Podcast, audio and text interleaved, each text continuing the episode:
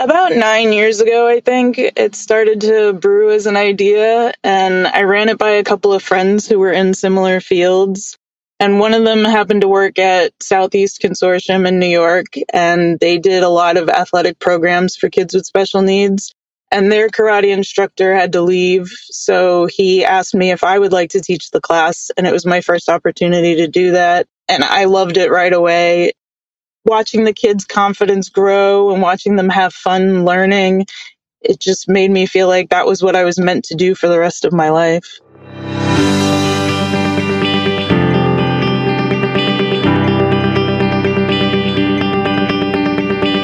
Welcome to Keep Going, a podcast from Mazuma, where we share motivational stories from small business owners. I'm Greg. And I'm Ben. And we're your hosts for this episode. Today, we're talking with Amanda, the founder of Amanda's Adaptive Martial Arts, a martial arts studio for children with special needs. Amanda, welcome. Thank you. I appreciate it. So, Amanda, tell us a little bit more about yourself, where you grew up, and some of the early experiences of your life that you think may have shaped you and pointed you in the direction you find yourself now. I grew up in New York in the Bronx. I have a sister with special needs. She was born when I was four years old. I definitely had a lot of extra responsibility having a sister with spina bifida. There were times when she was ambulatory, but there were times when she was in a wheelchair. And she always had to have one of us with her for any of her medical needs. I feel like that just automatically put me in a caregiver role and led me in the direction of being a healthcare worker. I'm an occupational therapy assistant and I've worked with special needs kids since 1999. I started as a teacher assistant at United Cerebral Palsy and then I went back to school to become a therapist. The funny thing is that me and my sister always swore that we would never work in healthcare. And now I'm a therapist and she's a nurse. And also, she hates sports. So the idea that I would be teaching an athletic thing to kids with special needs is pretty funny. what about the martial arts? How did that come into the mix? In my 20s, I started to get symptoms of polycystic ovarian syndrome, which caused me to gain a lot of weight. Having been thin before, I never really thought about exercising or dieting. So I decided to try martial arts as a way of getting back into shape, getting healthier. And it worked. And there were so many benefits to it besides that. It decreased my anxiety. It made me start really taking care of my body, eating the right things. And all the other people in my class were also on these like really positive roads and that made me feel good being surrounded by other people that were trying to make these positive changes in their lives. Yeah, sounds like you stuck with it for a long time. I mean, I started karate as a kid. I was a white belt. and I don't know what it was, why I didn't continue, but not everyone sticks with it for as long as you have. Yeah, so I started out in a karate school and I really liked it there, but I would say the uniform aspect of it kind of bothered me, like having to look like everybody and talk like everybody. That's not who I am. I'm kind of an individual. So when I switched over to MMA and started doing Muay Thai and Jiu Jitsu instead, that suited me better because I was able to still be myself and still have the benefits of learning martial arts. I see. So traditional karate is great for some people, but I think for me, MMA was a better fit. Now, when I hear MMA, I think of two big giant guys in a cage fighting each other. is that not what MMA is? It is what MMA is.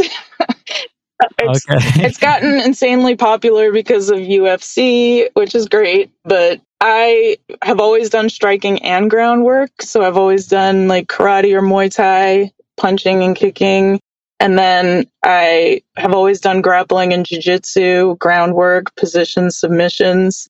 So I like them both. So being able to put them together in a mixed martial arts setting is pretty cool. Wow, yeah. So I'm getting a whole new vision of you here. Do you do any of this on your own still? Any competition or, or anything? I don't compete anymore. No, I did for a while and I never really liked it. I've always had some trouble controlling my performance anxiety. So coaching is a much better fit for me, especially the coaching that I'm doing, the adaptive coaching. It's been great. Yeah. When did those two worlds collide for you? You've had a sister with special needs. You're doing martial arts yourself. When did the light bulb come on that says, oh, I should bring these together and create an adaptive martial arts? About nine years ago, I think it started to brew as an idea, and I ran it by a couple of friends who were in similar fields. And one of them happened to work at Southeast Consortium in New York, and they did a lot of athletic programs for kids with special needs. And their karate instructor had to leave, so he asked me if I would like to teach the class, and it was my first opportunity to do that. And I loved it right away watching the kids' confidence grow and watching them have fun learning, it just made me feel like that was what I was meant to do for the rest of my life. When did you kind of get the idea to actually incorporate and become a business? And what was that experience like? I decided to start my own business a couple of years ago, pretty much during the pandemic, because I was teaching at a couple of random locations I had a class at We Rock the Spectrum, which is a gym for kids with autism, but they ended up having to close down. I had a class at the gym where I train, and that was just one class, one hour a week. A lot of parents found out about my class, and I guess the kids were locked up in the house for too long, so they were looking for activities to put them in. And it just kind of snowballed. So it made sense to get an LLC, and then I applied for nonprofit status and got it. So the parents kept coming to you and asking you for more and more, and you thought that's time to make this legit and, and launch a business. Yeah, I was actually thinking of renting my own space because it seemed like a lot of businesses were closing down, so there was a lot of retail space available.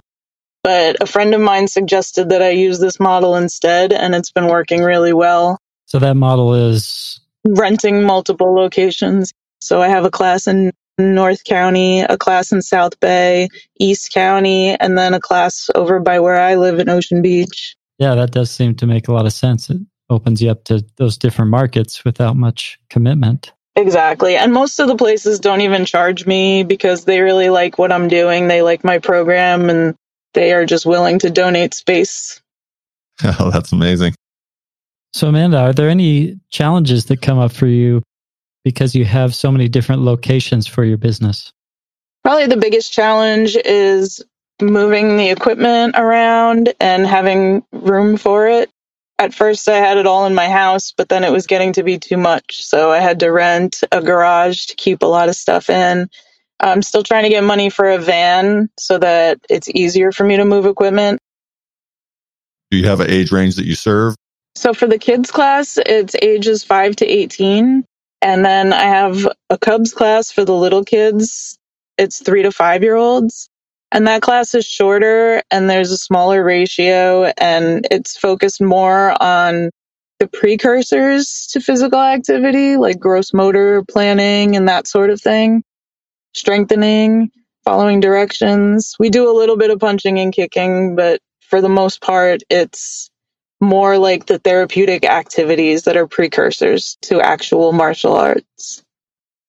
Amanda, could you tell us more about how you adapt the martial arts for your individual students?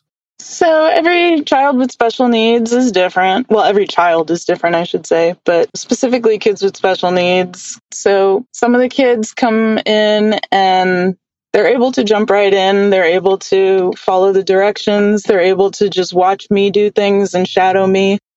And then some kids need a little more support. They might need more verbal cues. They might need hand over hand assistance. They might need me to show them the same move over and over again before they're able to copy it. They may need a picture, a visual.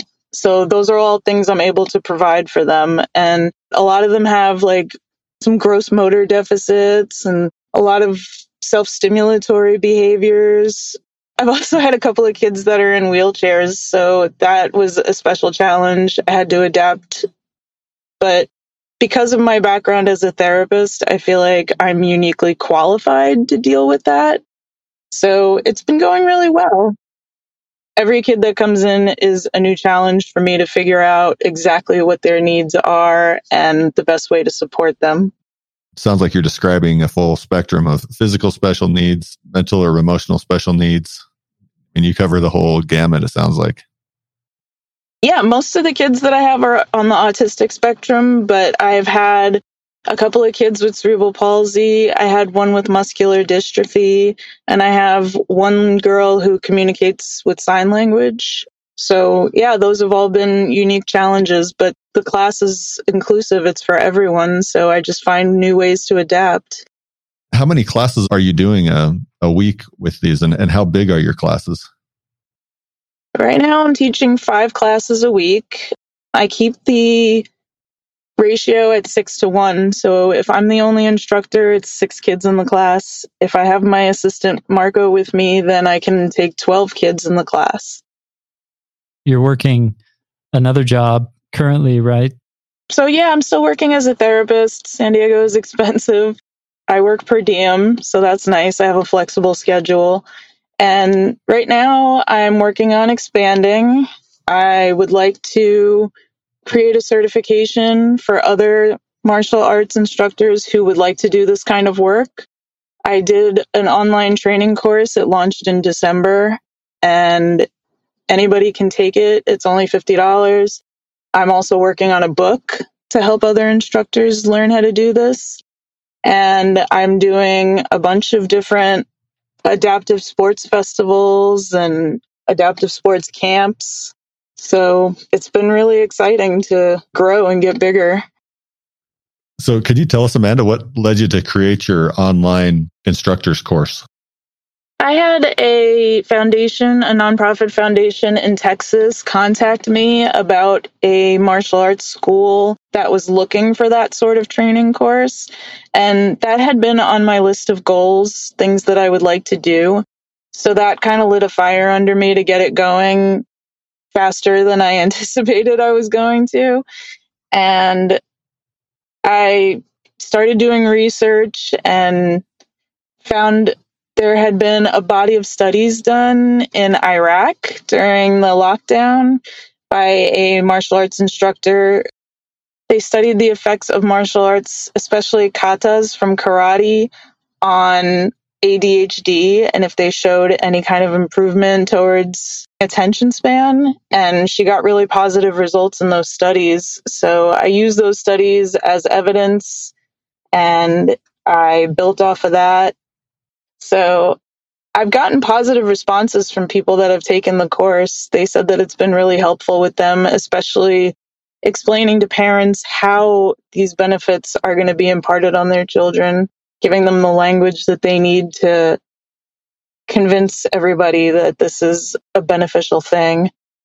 Yeah, absolutely. And you mentioned what some of the benefits of martial arts is. What are some of the specific benefits your students are receiving? My classes, because I'm a therapist, they also include things like strengthening and motor planning and socialization. So I'm definitely seeing kids get better at those things. Also, just self control, being able to follow directions, decrease in some negative behaviors, more ability to communicate with each other as well as with me. And the parents are telling me that they're seeing that carry over to school and home. So, Amanda, a lot of times people hear small business stories or reading online. They find out about some business that started and got up and going, and it seems like everything just clicked and it was this amazing, easy experience, and there were no bumps or hiccups along the way. Was that your experience, or did you have some challenges as you were trying to get up and going? Oh, yeah, plenty of challenges. I've never run a business before, so I really didn't even know where to start. Luckily, I have some friends who are business owners and they were able to point me in the right direction. So they suggested I start with the Small Business Association, which was very helpful, and writing my own business plan, which I've had to amend a hundred times just because I didn't know what I was doing when I first wrote it. I gave money to a person who said that she was going to write me some grants, and it turned out that she was a fraud. So I had to go after my money to get it back. So yeah, there's been a few bumps in the road, but I believe in what I'm doing and I see a lot of other people believe in what I'm doing. So that keeps me on task. Yeah. It sounds like you might have some unique things in there, but some of those things are very familiar to anybody who's trying to start a business, right? Yep. And figuring it all out as I go along. But yeah. I've met so many great people along the way that were willing to give me a hand and network with me. So that's been helpful. So, Amanda, I know one of the questions that comes up for nonprofits all the time is how to get funding. How has that journey been for you? Has there been anything that's been helpful? Fundraising is definitely one of the harder parts. I have done a couple of shows at a brewery, like bands play and rent a food truck or barbecue, that sort of thing. And I do a kickathon every year with the kids. They get people to pay per kick, like their friends and family members. And then they come and I get a bounce castle and I play some games with them. And that also helps to create more of like a community feel with all my families and raise a little money as well. I sell merchandise. I have a really snazzy logo, so I can put that on a bunch of different things and sell them. But I just mostly have a lot of friends that really believe in what I'm doing and they're willing to keep the financial support coming. So I'm very blessed that way. How have you been able to, I don't know how to say it other than create your community that's helped you navigate all of this? Because starting a small business is one thing, navigating a nonprofit is a whole other thing. Has it just been Google research or referrals, or how have you been able to build your network that's helped you to establish this company? A lot of it was social media. There's a lot of Facebook groups specifically for these kinds of activities, and the parents of kids with special needs will look on those groups for ideas for their kids. But also resource fairs and camps for adaptive sports. Those have all gotten my name out there pretty well and also just being a therapist and having word of mouth of other therapists recommending me to parents that helps too. Plus the gyms that i use will recommend me to parents. If they bring their kids with special needs to their classes they'll say you know your kid might need a little extra support. You should try out amanda's adaptive. That might be a better fit. So yeah i'm getting referrals from all over. So amanda a lot of small business people feel like there's just a lot of plates spinning in the air, a lot of balls being juggled. What do you do to manage all that you've got going on in your business and in your life? I get overwhelmed all the time.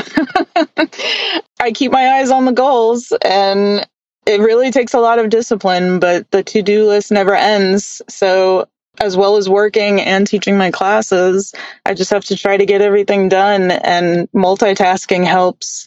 But I would love to have somebody an assistant maybe to help me out as soon as I have enough money to hire one.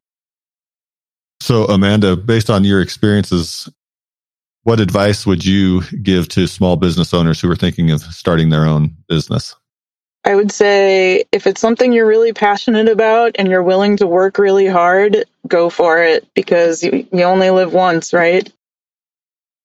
Is there anything unique to the uh, nonprofit business that you would share any advice for people who are interested in the nonprofit space? So, again, yeah, nonprofits are a lot of work and everything has to be documented. Every penny that you spend, and you always have to do fundraising and look for grants, look for funding. But it's good because I'm able to give the parents a sliding scale price. I'm able to serve low income families so to me, that's why I went that route. So, Amanda, our final question that we like to ask all of our guests is to kind of sum it all up for us and tell us what is it that keeps you going in your business every day? I just have so much passion for what I'm doing. I believe in it. I believe that martial arts is beneficial for everyone, especially kids with special needs. And just thinking of all the positive changes that I've seen in the kids that I teach keeps me going. Well, Amanda, thanks so much for being on today. We really are loving what you're doing and we wish you all the best. Yeah, we appreciate your time. Thank you. I appreciate it.